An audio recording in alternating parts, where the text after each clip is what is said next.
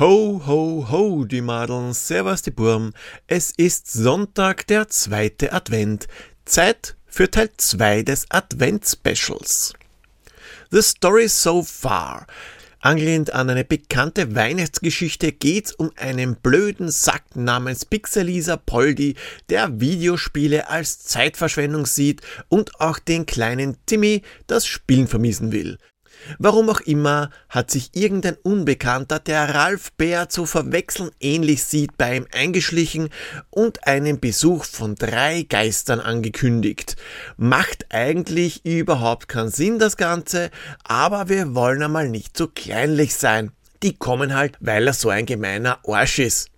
Kleiner Fun Fact am Rande, die Vorkommnisse in Teil 2, die beruhen sogar auf wahren Begebenheiten. Also schauen wir mal, wie es weitergeht bei Eine Weihnachtsbeschallung.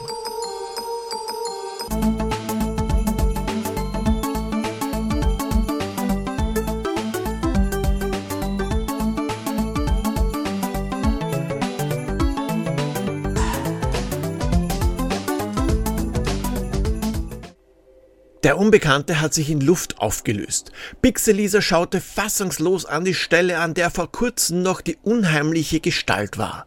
Verdammt nochmal, wer war denn das? Ich sollte mit dem Saufen aufhören. Sicherheitshalber sperrte er die Eingangstür diesmal doppelt zu und prüfte, ob auch alle Fenster fest verschlossen waren. Obwohl die Wohnung nun einem Bunker glich und ein Eindringen unmöglich war, setzte er sich mit einem mulmigen Gefühl im Bauch zu seiner Fusselsammlung. Was mag der Unbekannte mit den Geistern gemeint haben? War er auch einer davon? Abermals erzitterte der Boden, allerdings war es diesmal irgendwie anders. Es war kein Rumpeln, wie es zu spüren ist, wenn ein Zug vorbeifährt, es glich eher einem Vibrieren. Zum Vibrieren kam schnell ein Fappen hinzu. Nicht das Fappen, das aus dem Zimmer eines pubertierenden Jungen schallt, sondern das Fappen der Rotorblätter eines Hubschraubers. Es wanderte von Fenster zu Fenster, bis es plötzlich verstummte und von einem Zischen an der Eingangstür abgelöst wurde. Das Zischen wurde lauter und lauter und dann riss eine Explosion die Türe aus den Angeln. Angsterfüllt blickte Pixelisa in das Loch, in welchem einst eine Tür verankert war. Erst war nur ein feiner Laserstrahl ähnlich dem eines Laserpointers zu sehen, doch dann durchbrach eine seltsame Gestalt, gekleidet in grauer Hose, blauer Jacke und roten Motorradhelm die Staubwolke, welche die Explosion verursacht hat. Was? Was, wa, was hast du da am Rücken? Verdammt seist du, Helikopterman! stotterte Pixelisa. Helikopterman? Keine Sorge, ich bin Roderick, der Geist der vergangenen Weihnacht. Früher war ich einziges Mitglied der Helikopter Emergency Rescue Operation, bis mir eines Tages einmal der Sprit ausgegangen ist und ich leider gerade hoch in den Wolken war. Roderick näherte sich Pixelisa, der sich verängstigt hingekauert hat und fester Meinung war, dass ihn niemand sieht, wenn er sich nur fest genug die Augen zuhält. Doch auch diese ausgeklügelte Verteidigungsstrategie war erfolglos. Der Geist der vergangenen Weihnacht packte das kleine Häufchen Elend und sprang mit ihm begleitet von einem Ehrenlachen aus dem Fenster. Pixelisa kniff die Augen zu und wartete auf den Aufprall am Asphalt, doch dieser kam nicht. Stattdessen hörte er das Starten eines Motors und fühlte eine gewisse Leichtigkeit. Du kannst jetzt deine Augen langsam wieder aufmachen, Freund des Umbilikus, wurde er von Roderick aufgefordert. Zaghaft öffnete er erst ein Auge, dann das andere und erblickte eine von Schnee bedeckte Stadt. Das Außergewöhnliche war jedoch der Blickwinkel. In luftiger Höhe schwebten Roderick und Pixelisa mit Hilfe des Helikopterrucksackes zu einem ganz bestimmten Haus. Es war Pixelisas Großmutter, die er durch das Fenster erblickte. Wie kann das sein? Was zum Geier wollen wir hier? fragte der erstaunte Weihnachtsmuffel. Dreimal darfst du raten, warum ich der Geist der vergangenen Weihnacht genannt werde, mein bildungsferner Kumpane. Wir sind ins Jahr 1990 gereist. Wurde er von Roderick aufgeklärt. Es war jedoch nicht nur die Großmutter zu sehen, auch Pixelisas Mutter und sogar er selbst waren in der Wohnung. Allerdings war er gerade mal neun Jahre alt. Von Weihnachten war allerdings keine Spur, kein Schmuck, keine Kerzen, kein Tannenbaum. Nur ein stinkender, voller Aschenbecher zierte den Wohnzimmertisch neben der Schlafcouch. Die griesgrämige Großmutter kramte in einer Tasche. Mit leuchtenden Augen wartete Kleinpixel Lisa darauf, ein tolles Geschenk in Empfang zu nehmen. Und endlich war es soweit. Die Großmutter zog es aus ihrer Tasche und drückte dem Knaben ein Päckchen in die Hand. Es war ein unverpacktes Päckchen. Ein Päckchen Mannerschnitten. Nicht einmal ein Fünferpack, nein, ein einzelnes Päckchen Schnitten. Roderick war entsetzt. Potz tausend! Deine Großmutter hatte lediglich eine Süßigkeit geschenkt? Naja, es war schon lecker, versuchte Pixelisa die lieblose Gabe zu verteidigen. Aber nachher. Halte ein! unterbrach ihn Roderick und zeigte auf die Mutter des Jungen. Dieser wurde nämlich von ihr in die Küche geschickt, um seine Ausbeute zu vernaschen, während seine Mutter eine hitzige Diskussion mit der Großmutter führte. Als das Kind zurückkam, beruhigten sich beide Gemüter wieder. Was ist das, was du dir wünschst? fragte die Großmutter merklich genervt. Der Kleine zögerte etwas, bevor er wagte zu antworten Einen Gameboy. Und was kostet der Schmarrn? wollte die alte Dame wissen. Verunsichert meinte der Bub leise Na ja, 1500 Schillinge. Siehst du, Helikoptergeist, meine Großmutter hat mir nicht nur die Schnitten, sondern auch einen Gameboy gekauft, versuchte Pixelisa klug zu scheißen.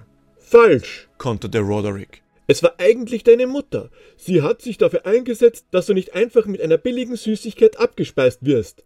Ihr hast du zu verdanken, dass du den Gameboy bekommen hast. Schau genau hin. Siehst du, wie du dich dank ihr freust? Pixelisa fehlten die Argumente. Aber, aber, Nix aber, schauen wir weiter, befahl Roderick und blendete Pixelisa mit seinem Laser.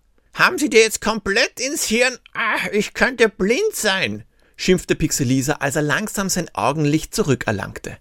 Die beiden waren nun nicht mehr wie zwei Spanner vor einem Fenster, nein, sie standen in einem weihnachtlich geschmückten Wohnzimmer. Neben den Fenstern stand ein großer Weihnachtsbaum. Es war nicht irgendein Wohnzimmer, es war das Wohnzimmer in Pixelisas Elternhaus. Dezember 1992 stand auf dem aufgedeckten Kalenderblatt des Stehkalenders auf der Kommode. Komm schon, Roderick, echt jetzt? Pixelisa ahnte schon, was auf ihn zukam. Abermals war seine Mutter zu sehen, die zusammen mit seinem Vater die letzten Weihnachtsvorbereitungen traf. Der Schmuck wurde zurechtgerückt und ein großes Geschenk unter dem Baum platziert. Vorsichtig wurden die Kerzen des Weihnachtsbaums entflammt. Pixelisas Vater nahm eine Schallplatte aus dem Regal und legte die Platte auf den in die Jahre gekommenen Plattenspieler. Beide Eltern positionierten sich neben dem Baum und läuteten ein kleines Glöckchen, nachdem das Licht abgeschalten wurde. Ja, das war immer gleich. Die Schallplatte und das Glöckchen, damit ich wusste, dass das Christkind da war, sagte Pixelisa zu sich selbst. Sein mittlerweile elfjähriges Ich lief freudestrahlend ins nur durch die Kerzen des Weihnachtsbaums beleuchteten Wohnzimmer. Stille Nacht schallte beruhigend aus den Lautsprechern des Plattenspielers. Zielstrebig stürzte er sich auf das riesige Geschenk und riss das mit Weihnachtsmotiven bedruckte Papier vom Karton. Ein Sega Mega Drive hielt er in den Händen, aber nicht nur das, es war das Street Fighter 2 Bundle inklusive 6 Button Gamepads und Street Fighter 2 Championship Edition.